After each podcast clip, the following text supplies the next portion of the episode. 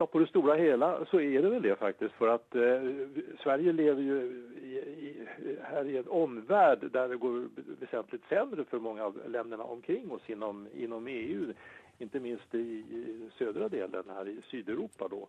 Eh, och svensk ekonomi hamnar ju fortfarande då i, i, i topp Eh, därvidlag vad gäller tillväxten i den här delen av världen.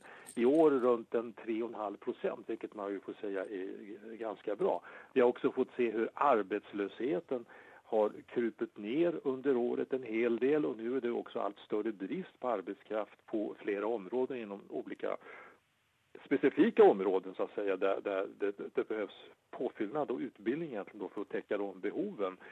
Riksbanken har däremot ju inte lyckats bra med sin politik där ju huvudarbetsuppgiften är att få upp inflationen till 2% Den ligger väl en bit över 1% men man har inte nått de här 2 procenten och man har inte nått dit trots att man då har fortsatt att sänka räntan. Den är ju nere nu på minus en halv procent. Och eh, vi ser ut att få leva med eh, de här låga räntorna ännu en tid, en ganska lång tid som det ser ut. Det här har, också, har ju också då lett till att eh, den svenska kronan har tappat i värde gentemot framförallt då dollarn och euron. Och det har ju exportindustrin kunnat eh, eh ta åt sig en del av. Eh, det har ju varit betydelsefullt för dem på den positiva sidan. Däremot så på, har ju importpriserna då naturligtvis när kronan blir mindre värd stigit och det är ju det som är tanken med Riksbankens politik att man via stigande importpriser ska få upp inflationen.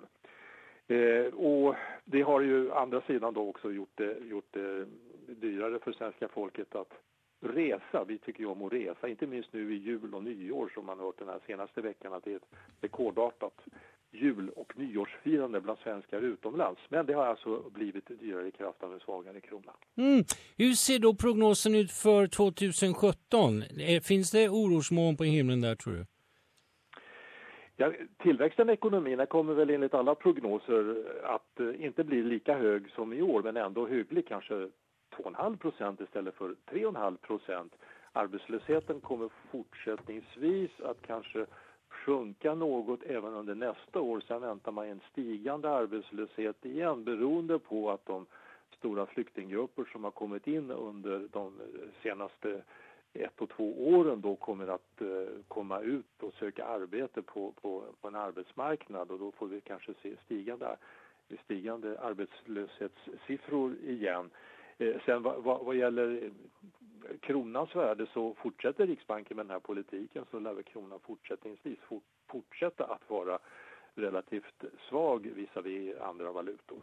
Vilka politiska frågor tror du kommer att bli högaktuella under nästa år, 2017? Ja, alltså nu vid nyår så inträffar ju det då att Sverige tar plats som ordförande i FNs säkerhetsråd. Vi blev ju invalda där i år så det lär det säkert handla väldigt mycket om vad Sverige kan göra där i, i säkerhetsrådet. Där har ju de stora länderna, de har ju vetorätt där som alla vet.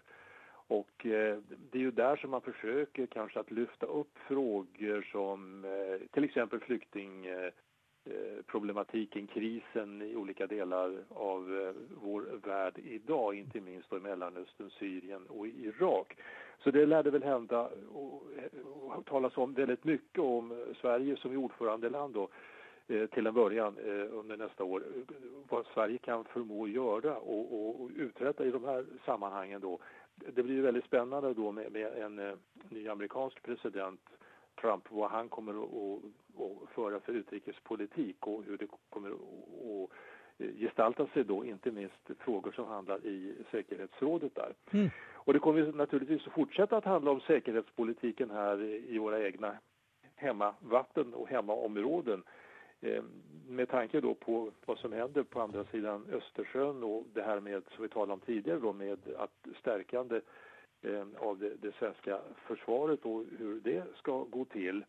Och så en, en fråga som ju har varit uppe väldigt länge och som väl kommer att få sin lösning nästa år också, det är ju frågan är om det, här, det som kallas för vinster i den privata välfärden, alltså i privat drivna skolor och vård, hur det ska bli. Det finns ju ett förslag om att sätta ett visst tak där. 8 procent har utredarna talat om av eh, vinstnivå så att säga. Så det blir också en politisk fråga som det kommer att diskuteras väldigt mycket om.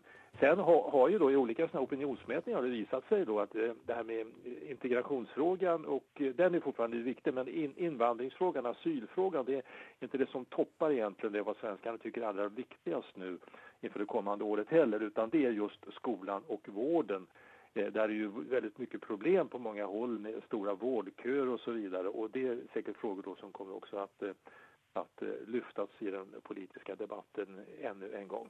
Den svenska polisen har varit i fokus under året. Bland annat så har det ju kommit fram att de har ju fruktansvärt dåliga uppklarningsresultat. Och så är det röra hela i organisationer, det är stora omorganisationer på gång inom den här eh, stora polismyndigheten. Kan det bli bättre under 2017 tror du? Ja, det måste väl bli bättre helt enkelt. Då ska ju den här nya stora omorganisationen vara klar. Men eh, precis här före jul så kom ju de borgerliga partierna tillsammans också med Sverigedemokraterna och krävde då att rikspolischefen Dan Eliasson ska få sparken av regeringen för han har inte lyckats då under sin eh, relativt korta tid ändå få ordning på det hela. Uppklarningsprocenten vad gäller inte minst då vardagsbrott, inbrott och sådant är ju förskräckande låg. Eh, och det här skapar osäkerhet eh, naturligtvis eh, hos väldigt många människor om vad, vad, vad polisen kan, kan göra egentligen då för att förhindra detta. Och, och, även inom bland, bland de som arbetar som poliser så är man ju väldigt missnöjd med den här organisationen så det lär väl hända någonting där i alla fall och sen måste ju då de här brottsstatistiken förbättras så att säga vad gäller uppklarning. Nu kommer vi, får vi reda på det lite efter nyår, vi får återkomma då för då ska man ju lägga fram lite eh, fakta och facit här för det gångna året och då kommer väl också Dan Eliasson, rikspolischefen, få dra sina egna slutsatser. Men det, det, det, finns ju naturligtvis väldigt stor oro här, inte minst den här gängkriminaliteten som vi har talat om ibland. Det är ju väldigt, fortsätter ju att, att eh, mellan de här gängen ute i förorterna, i, framförallt då i storstäderna, att eh, skjutas och skjutas ihjäl personer var och varannan vecka faktiskt. Och det, det, här är ju någonting som skapar också osäkerhet hos de som bor ute i, i, i de här orterna. Mm. Kungafamiljen hände, det hände ganska mycket under det gångna året för, för den familjen. Ja, om vi tar det lite kort så eh, kungen själv, Karl XVI Gustav, han fyllde ju 70 år på valborgsmässoafton och eh, hyllades och firades både offentligt och pirat, privat och sedan så blev det ju också då ett nytillskott i familjen. Det föddes två prinsar, prins Oscar som är då son till Victoria och Daniel, kronprinsessan Victoria och prins Daniel. Och så fick eh, prins Carl Philip och prinsessan Sofia sitt första barn, prins Alexander. Så att eh, här har ju inte minst då veckotidningarna fått nytt bildstoff kan man ju säga. Man brukar ju också i sådana här nyårskrönikor också ta upp dem som, som det heter gick ur tiden. Kan du ta upp några namn från den svenska, som har hamnat i den svenska myllan? Ja, om vi anknyter till, till politiken igen så gick ju förre centerledaren Torbjörn Fälldin bort här i år. Eh, 90 år gammal. Han bröt ju eh, det långa socialdemokratiska 40-åriga regeringsinnehavet när han kunde bilda en borgerlig regering 1976. Och med på den tiden så fanns ju eh, också eh, C.H. Hermansson eh, Vänsterpartiets ledare, tidigare kommunistpartiet, de har ju bytt namn eh, flera gånger om här då. Vänsterpartiet kommunisterna heter väl partiet och under hans tid. Han blev hela 98 år. Han var ju ganska populär eh, politiker även utanför de egna kretsarna så att säga. Han var ju folklig till, till, till sitt slag. Eh, ser vi vidare på folk som har lämnat oss det här året så vi kan ju ta en sådan som Bo Strömstedt som ju ledde tidningen Expressen under väldigt många år, publicist med, med en stor respekt. Och eh, av eh, journalistsidan, radioröst som många tyckte om att lyssna till, det var ju Kjell Albin Abrahamsson som också gick bort i år. Tittar vi på, på de inom konst och litteratur så var det flera författare, Lars Gustafsson till exempel, Göran Palm gick ur tiden, en eh, konstnär som Carl Fredrik Reuterswärd, berömd då för den här revolven med knuten pipa som mm. står på flera håll i världen, inte minst utanför FN-skrapan i New York. Han gick också bort 81 år gammal. Eh, ska vi ta några av artisterna, mm. så Olle Ljungström och Fredrik Wadling tillhörde också de som gick bort. En känt ansikte då också, kanske på 70 80-talen som många känner igen, det var ju racerföraren Pico Troberg med sin eh, karaktäristiska mustasch. Han mm. lämnade oss också detta år. Mm. Jag tänkte just på Picos, de här budbilarna som alltid man såg överallt i Stockholm, eller man kanske fortfarande ser, jag vet inte. Eh, vi ja. ska ha avsluta, nu hinner vi med också, vi hinner med sportår 2016. Det var ju OS i Rio, var det ett framgångsrikt OS det här Göran?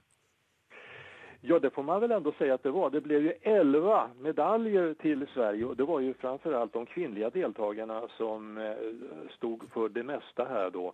Eh, simmardrottningen Sara Sjöström, hon tog ju tre medaljer, guld, silver och brons i olika discipliner. Det blev också en eh, svensk guldmedalj i cykelsport, eh, mountainbike. Jenny Rissved tog ju guldmedaljen där.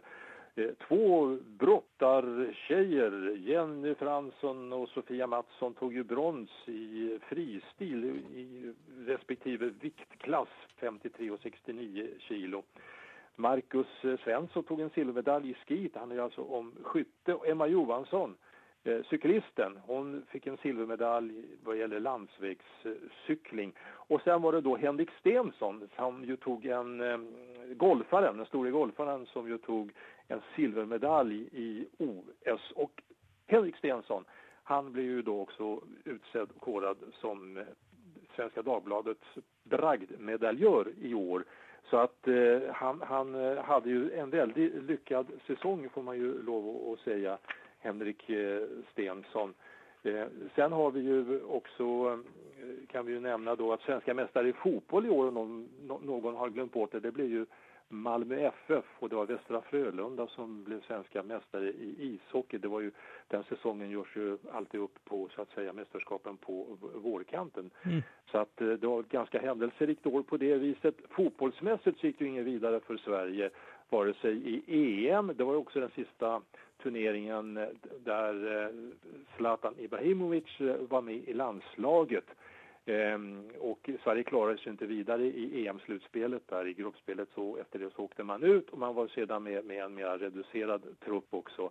Ehm, I alla fall en yngre trupp i OS i Rio, där var ju inte Zlatan med heller och det, det gick väl sådär halvbra får man väl säga där med då. Men jag har förstått så han, han har lämnat svensk fotboll, eller svensk, det, det landslag till fotboll, är det så? Han spelar inte längre där utan han, han håller väl på att avsluta sin karriär, han är väl 35 år nu Zlatan. Mm. Eh, om jag minns rätt. Och han eh, har ju valt då att eh, spela i England här. Sen får vi väl se om det blir ytterligare något land innan han lägger fotbollsskorna på hyllan. Okej, okay, och vi ska också hinna med väldigt snabbt en väderrapport. Vad jag förstår så är det som Bing Crosby sjunger om A Dreaming of a Green Christmas i, i Sverige, i alla fall i Stockholmsområdet.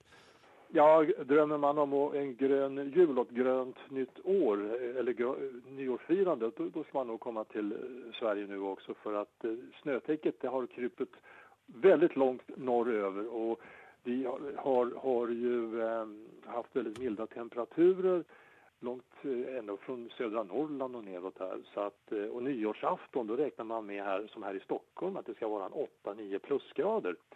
Så att det, det, känns ju mera som om, om det är vår och mer åt påsktiden egentligen än åt eh, nyårstiden. Men vi ska inte låta lura oss. Kung Bore, han finns nog runt hörnet här någonstans. Och är de här nyckfulla, nyckfulla vädret som vi har, inte bara här i Sverige utan runt om i världen, så kan vi nog räkna med att vintern kommer säkert att slå till här fram i januari, februari. Vi har ju fortfarande egentligen nästan 90 dagar kvar av, av vinter här i Sverige.